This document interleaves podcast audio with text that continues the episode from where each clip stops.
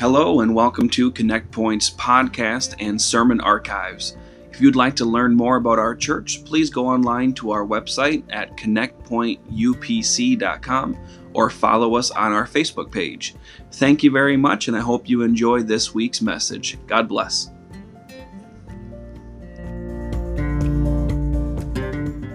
Somebody said, Praise the Lord. Amen. God bless you. Thank you for being. Thank you for being in the house of the Lord tonight. Truly, truly, we are honored by we are honored by each other's faithfulness. Amen. You give honor to each other. You give honor to the body of Christ by showing up and being faithful to the house of God. And so I, I, and I honor you for doing that. And above all, collectively, most importantly, we honor God. Amen. When we prioritize, amen, his house, amen, and his, his ideas and his word, amen, we honor him. I want to talk to us tonight, and uh, you can have your Bibles near. We do have a lot of scriptures that we're going to be using as we go through this. I want to talk about the declarations from the cross here in this uh, Holy Week and leading up to Easter. I want to talk with us about the things that Jesus said uh, in his final moments while he hung on the cross. Because, as you know, absolutely nothing that Jesus did was haphazard. None of it was just unnecessary. Every word that came out of his mouth had purpose and reason, and not just for the moment or for the present hearers, but for us today, because he put it in his word that was forever settled in heaven. It, if it wasn't necessary, it wouldn't be in there. Amen?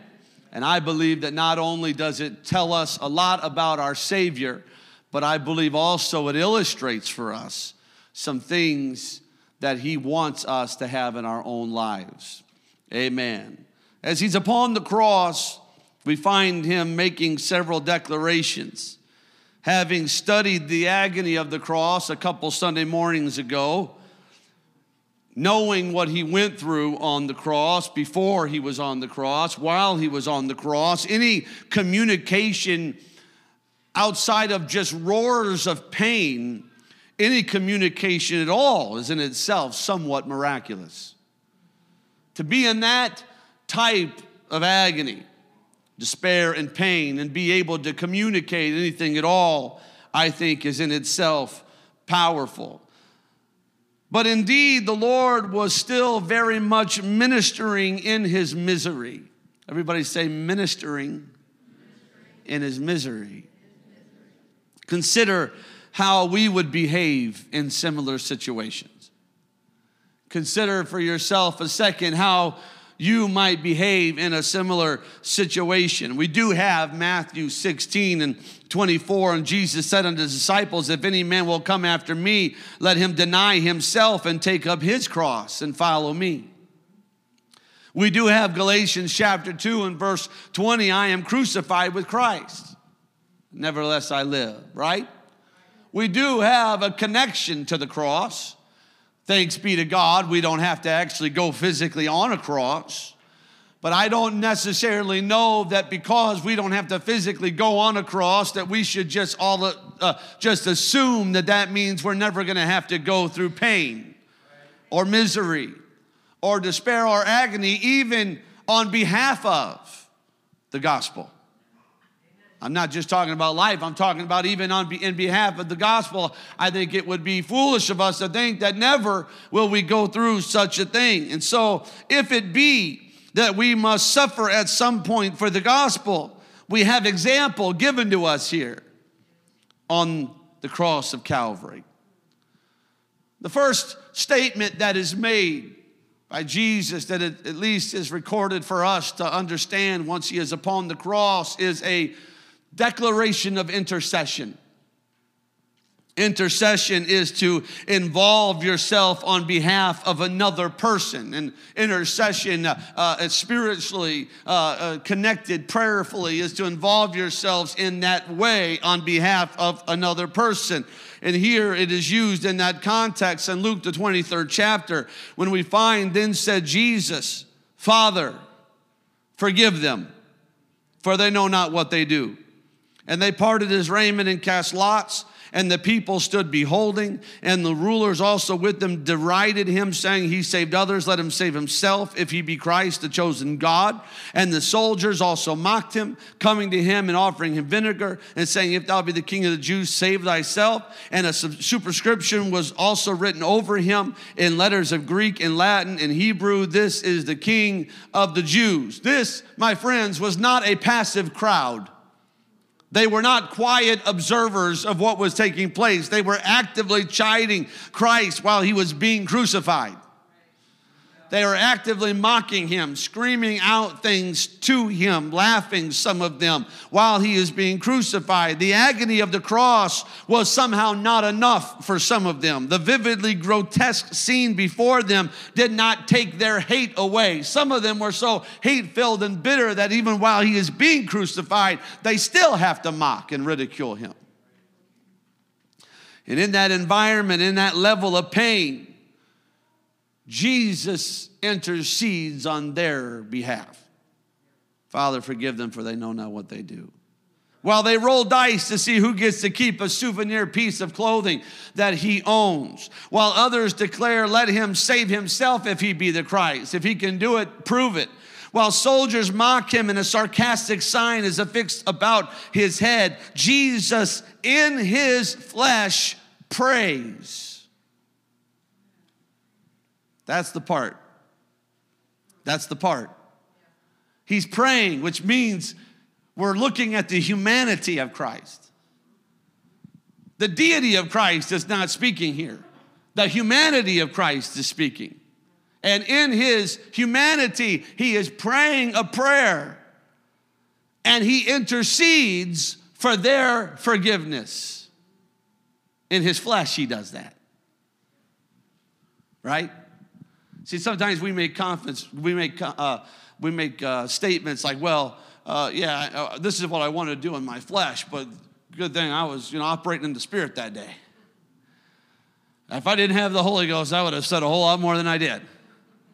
If I didn't have the Holy Ghost, I would have really showed them what the what for. But Jesus is in his humanity because he's praying. Gods don't pray. God doesn't pray right? But in his humanity, who is suffering, in his humanity, who is dealing with this environment, in whose humanity he was being mocked, he prays, Father, forgive them. He intercedes. The question becomes what are we capable of in times of trial? How much do we consider the eternal soul of our enemy? Oh, yeah.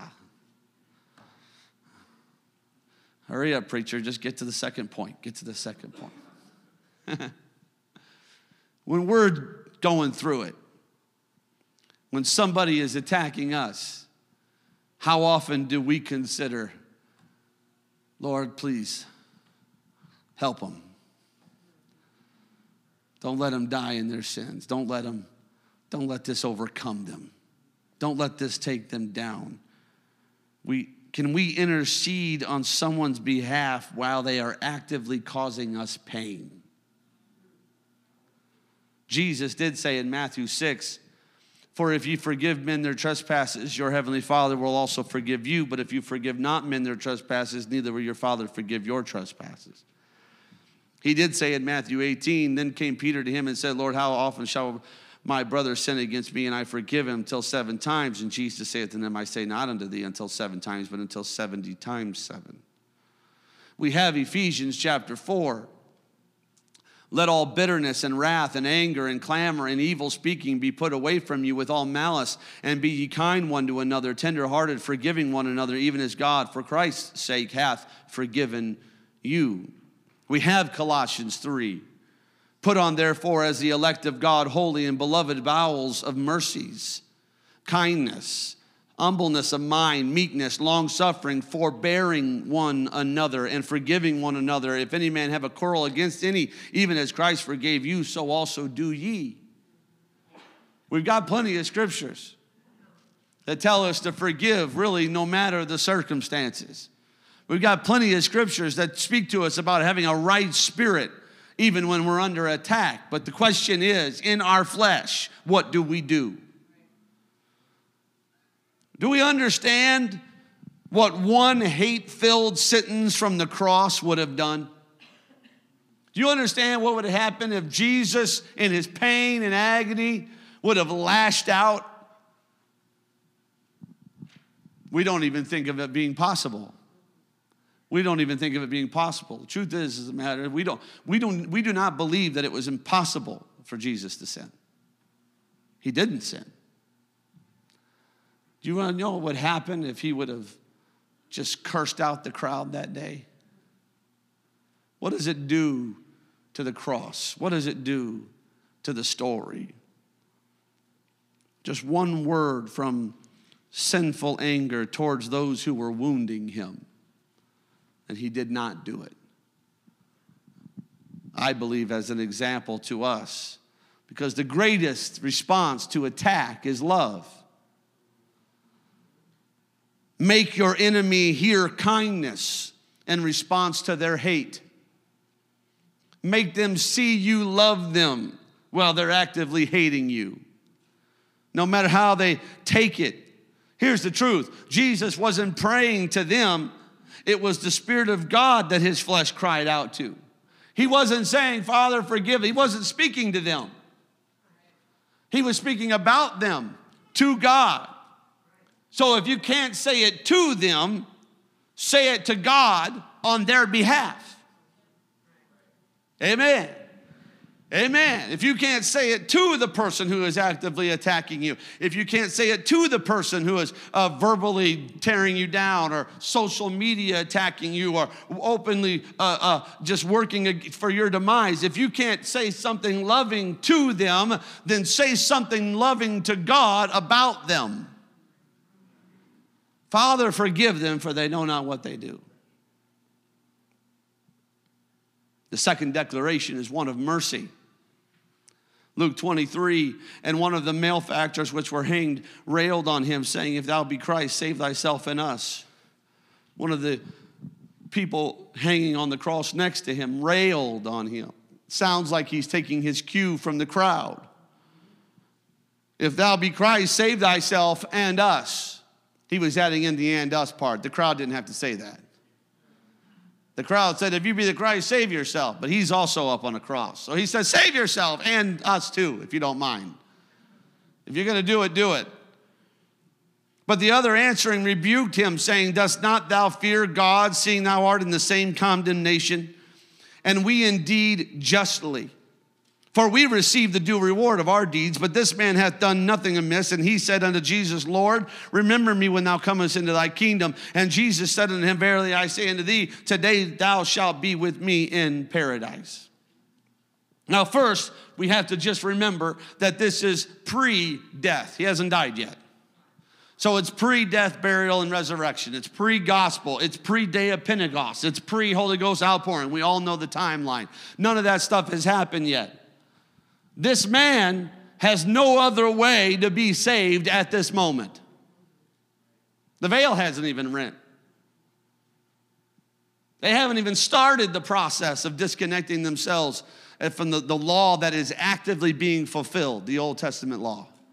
It's right at that moment starting to be fulfilled. He cannot come down from the cross and offer sacrifice at the temple. The man that's there asking to be saved cannot come down and go do what is needed to fulfill the law. His greatest miracle is that he is chosen to be crucified right next to Christ. Oh, hallelujah. Talk about finding a silver lining out of a bad day. The only spotless lamb that he could actually interact with at that moment was hanging next to him. Oh, hallelujah. And he expresses what I consider to be incredible faith in his moment of torment and pain. He's also being crucified. He expresses, first of all, his sin. He says, We receive the due reward of our deeds. He's expressing that he belongs there. He has committed sin, he's broken the law. He believes that he belongs there. He expresses that Jesus is innocent or that Jesus is spotless. No matter what the accusations are, he's expressing this man is spotless. He calls him Jesus, but not just Jesus. He says, Jesus, Lord. Lord means supreme in authority, it means master, it means God. In that context, he is saying his name, which is Jesus, but he's also calling him God while he hangs on the cross next to him. And he expresses faith in a kingdom of God that exists beyond the grave. So some people sometimes think this criminal got some sort of major pass, like, well, I don't understand why he got the lucky straw. That don't seem right. He didn't deserve it. Some people think that. The reality is that he expressed sorrow for sins and faith in God, and the only salvation that was available to him at that moment was hanging right next to him. Still, Jesus is in the process of dying. But in the process of dying, he can still be merciful. The man could not indeed fulfill the law correctly and completely as it was needed to be fulfilled. He needed mercy. He needed mercy. He did everything really right that he could do. He was saying the right things, he had the right spirit about him. He was approaching the situation right, but he still needed he still needed mercy. Mercy had to fill the gap. Oh, hallelujah. Between what he could do and what the law required of him to do, mercy had to fill the gap. Oh, how many are thankful the times mercy has filled the gap?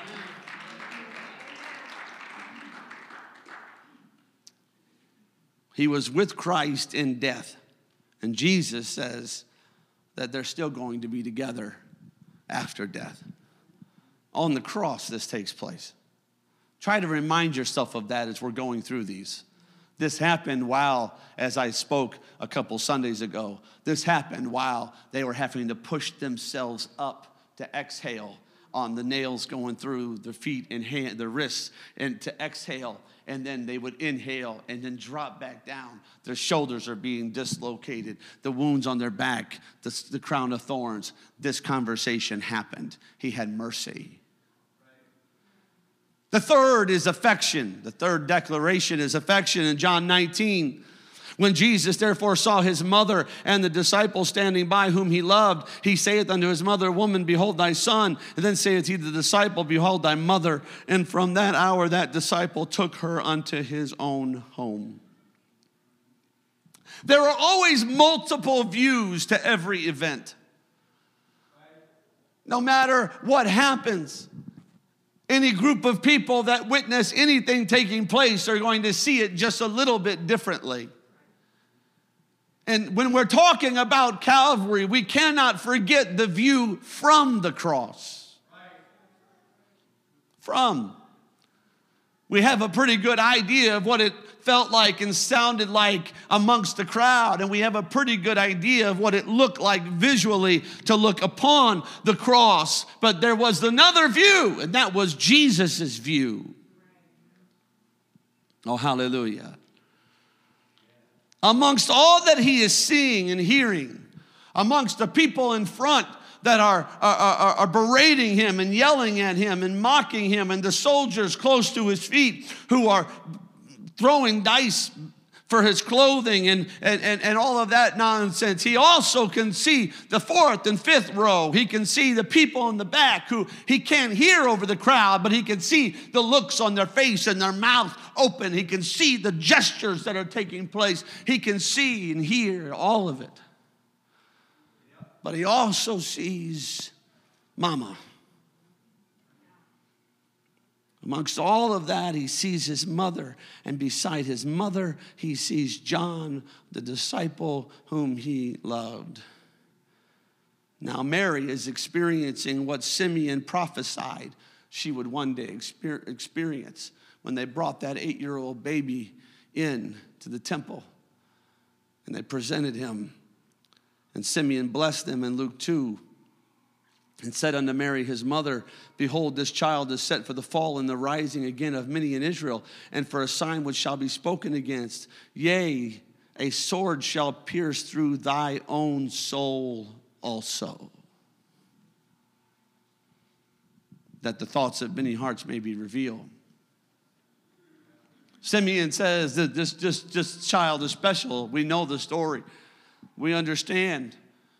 Thank you, God, for allowing me to see. Remember, he says, the salvation of Israel.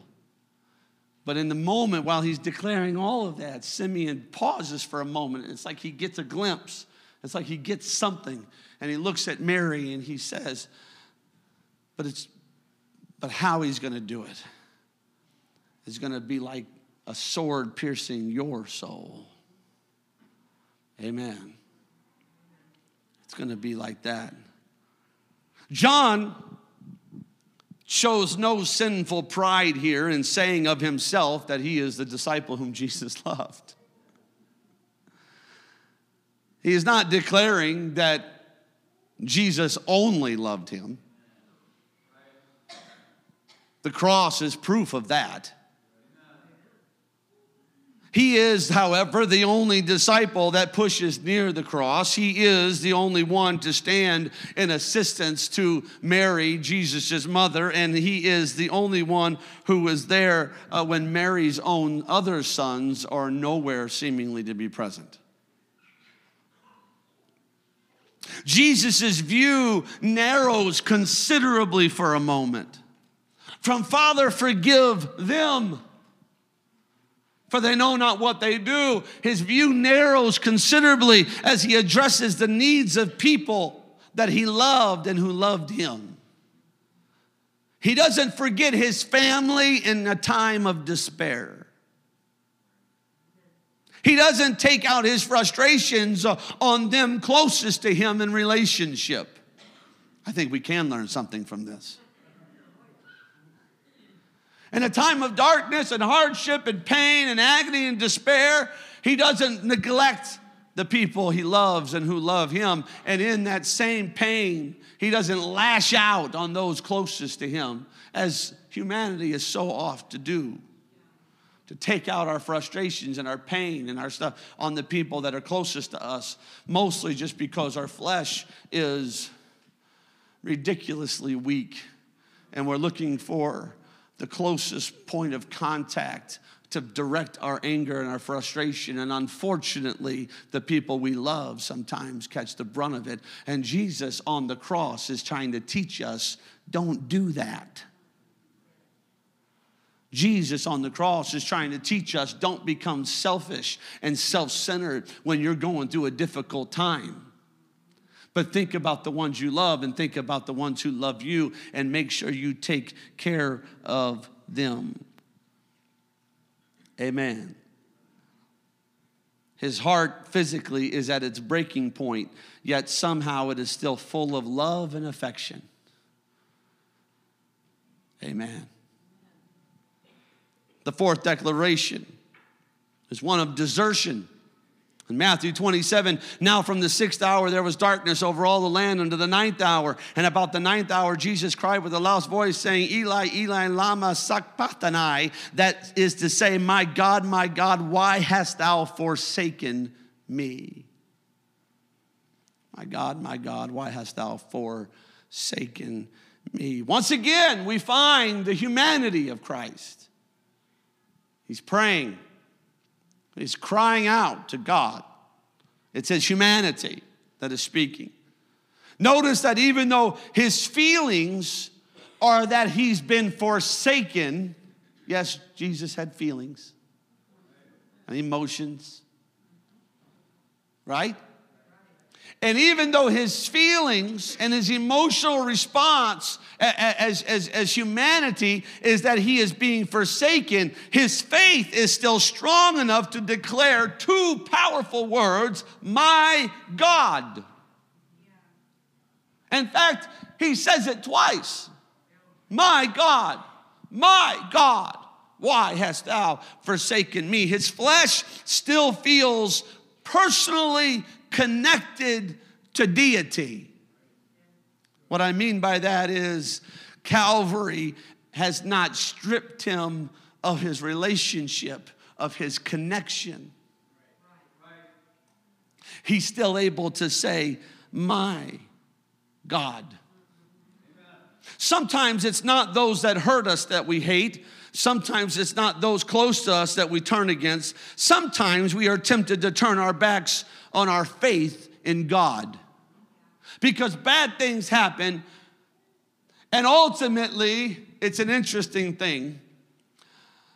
The more you live for God and the more you realize how powerful the will of God is, and, and, the more you give yourself over to the will of God, it becomes harder and harder to blame other people for things. It also becomes harder and harder to praise other people for things because you ultimately get to the point where you realize God is always moving and working and doing things.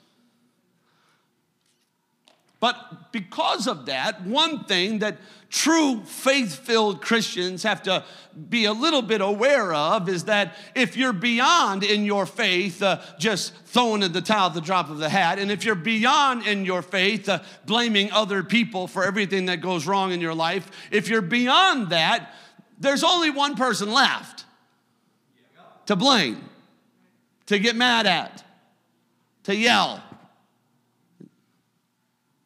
What's going on? You're in complete control. So, why in the world is this happening?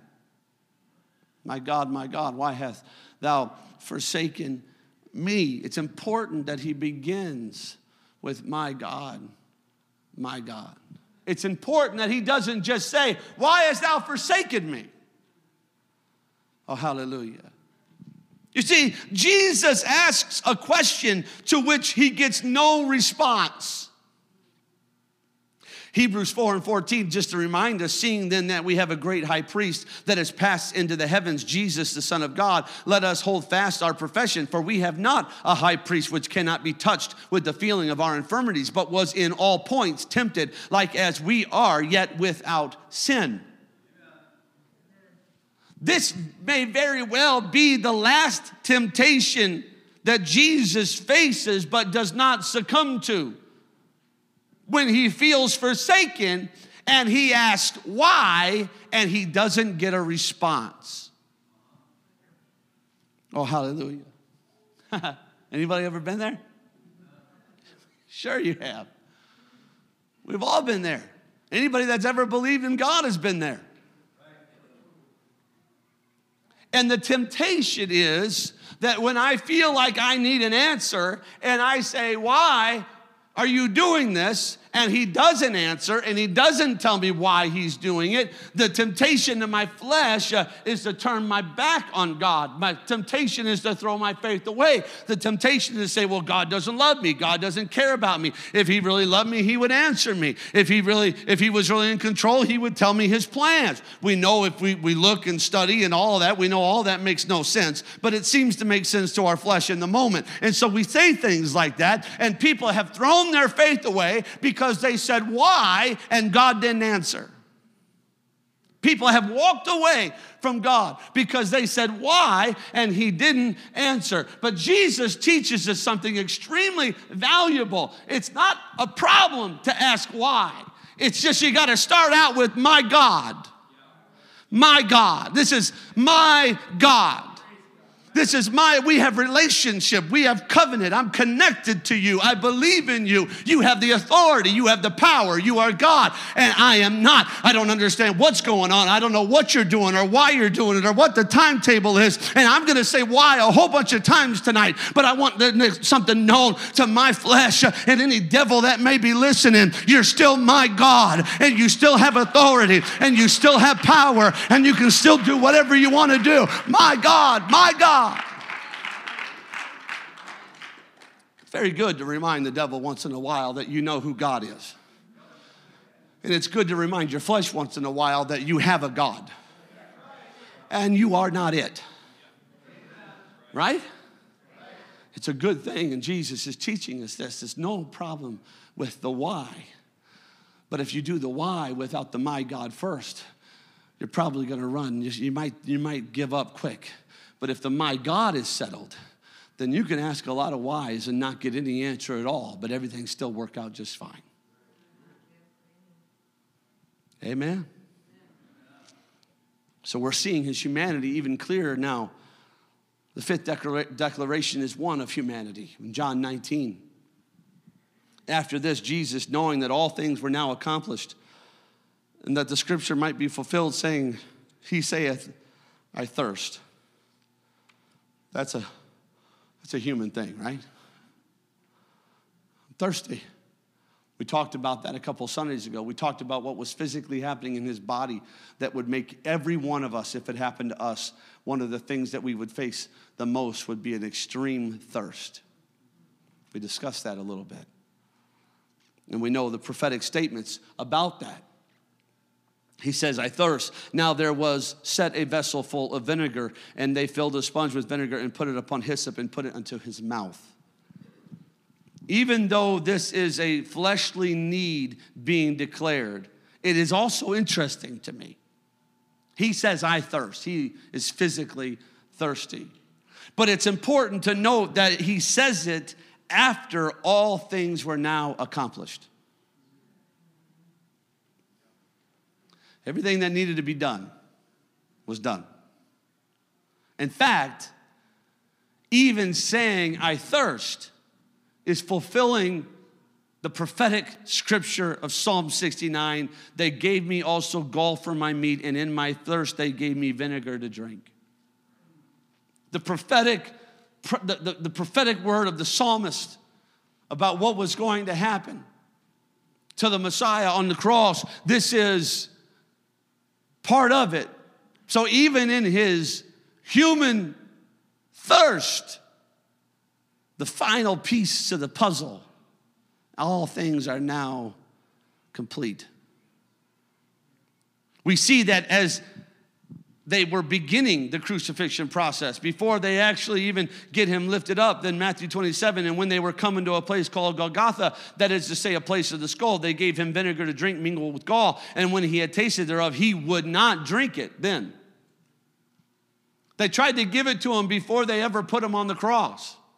When they got to Golgotha, which would have been the place where they would have laid him down, which would have been the place where they would have nailed the nails through his wrists and through his feet. This would have been that place. They tried to give it to him then, but he will not drink.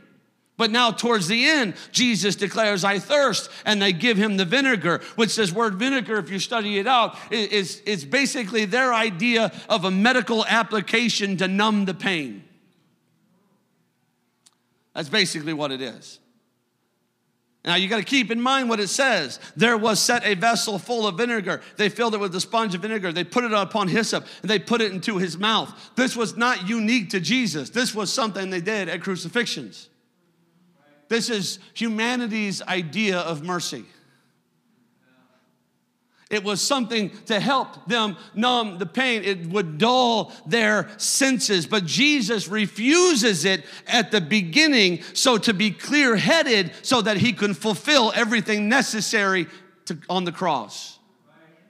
He has to say, Father, forgive them, for they know not what they do. That needs to take place. He needs to look at Mary and he needs to look, amen, at John and he needs to make sure that that is done. He needs to say all the things that he says. So he refuses something that's going to dull his senses and numb him and make him not be able to think clearly. But now that everything they needed to happen has happened, this being near and ready, uh, this, this, this, this vinegar was there, it was always there. And now they bring it to his mouth. Now we understand at this point, it makes little sense. Jesus, by the way, does not ask them for the vinegar. Jesus declares two words that are fulfilling an ancient prophecy so that you and I could look at an Old Testament verse and a New Testament verse and be wowed at the wonder of God two words on a cross so that you and I could know that the Old Testament matters and the New Testament matters and they don't contradict each other and they hold each other up and that he was always going to die on the cross and he was always a spotless lamb slain from the foundation of the world. Two more words to fulfill all of these things that have been fulfilled. He just simply fulfills the prophecy and says, I thirst. They're the ones that say, okay, well then get the get the vinegar, get the thing, Six is victory. Everybody say victory. John 19 and 30, when Jesus therefore had received the vinegar, he said, It is finished. And he bowed his head and he gave up the ghost. It is finished.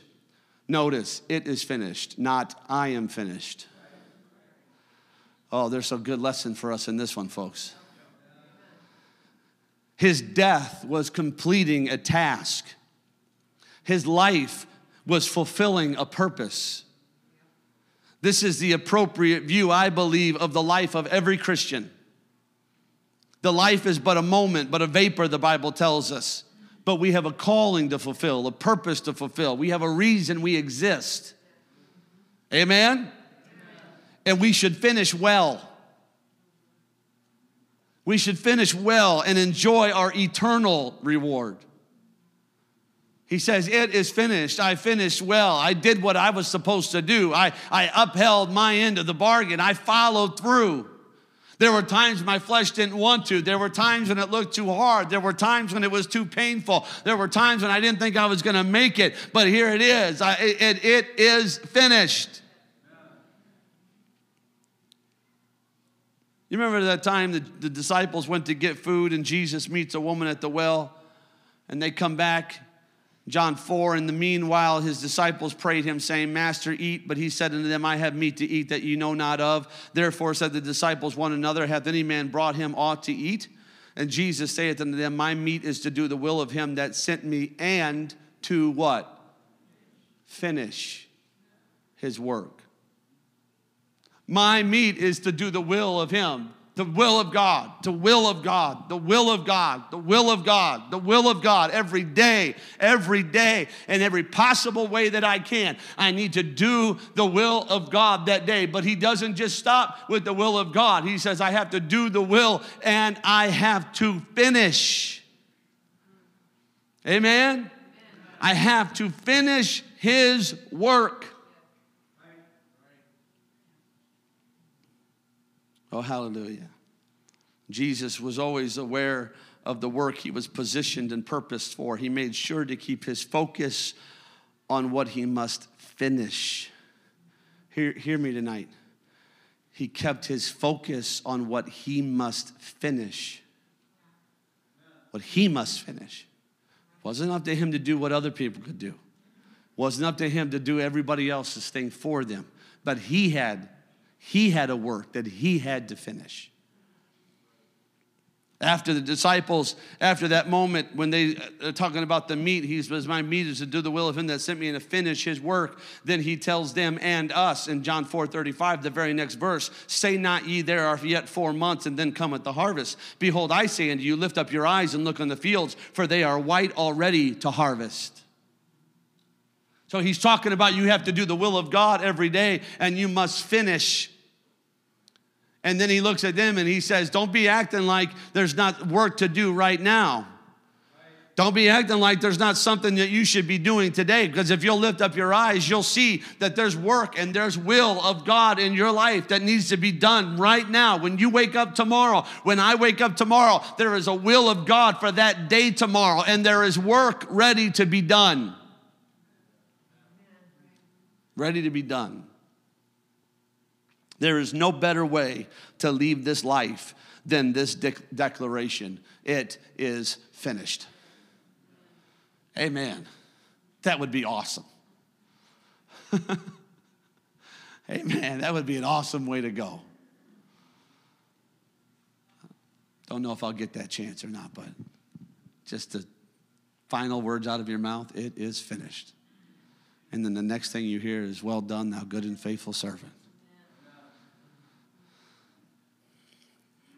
Number seventh and lastly is death. Luke 23, 44 through 46. And it was about the sixth hour, and there was darkness over all the earth into the ninth hour, and the sun was darkened, and the veil of the temple was rent in the midst. And when Jesus had cried with a loud voice, he said, Father, into thy hands I commend my spirit. And having said thus, he gave up the ghost. It's interesting that at the birth of Christ, there was supernatural light. You remember in Luke 2, the shepherds abiding in the field, keeping watch. The angel of the Lord comes upon them, the glory of the Lord shone round about them. At Jesus' birth, there is miraculous light in the middle of the night, and at his death, there is supernatural darkness in the middle of the day. The fact that it was three hours tells us a lot of things. One, it could not have been just a eclipse. Because never, it doesn't take three hours for a, a no full eclipse lasts for three hours. It's constantly moving. You've seen it before. It was the wrong season, completely wrong season of the year for it to be just a really cloudy day. Wrong season. It's the dry season. It was dark. It was supernaturally dark. However, while there was supernatural light at his birth and there is supernatural darkness at his death, the light of the world has not been darkened just because the natural sun has gone dark. Instead, the Bible tells us that the veil of the temple is rent, exposing God's personal presence to the world. Oh, hallelujah. Exposing God's personal presence to the world.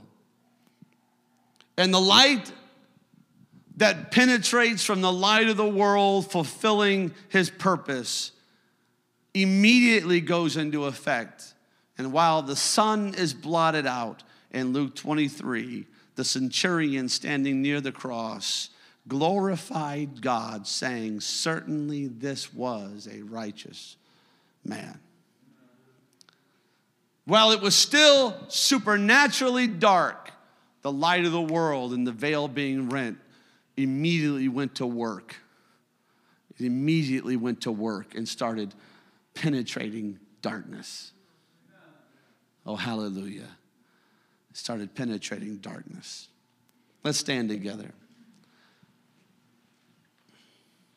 Seven declarations from the cross all of them important lessons for us to learn and to follow. We're going to take communion up tonight, and I'm going to have our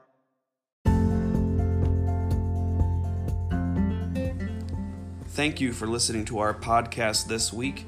We hope you enjoyed this message. Remember, if you would like to find out more information about our church or to contact us, please go online at connectpointupc.com. And also, don't forget to subscribe in your podcast app so you will be automatically notified of new episodes. Thank you, and we hope you have a great week.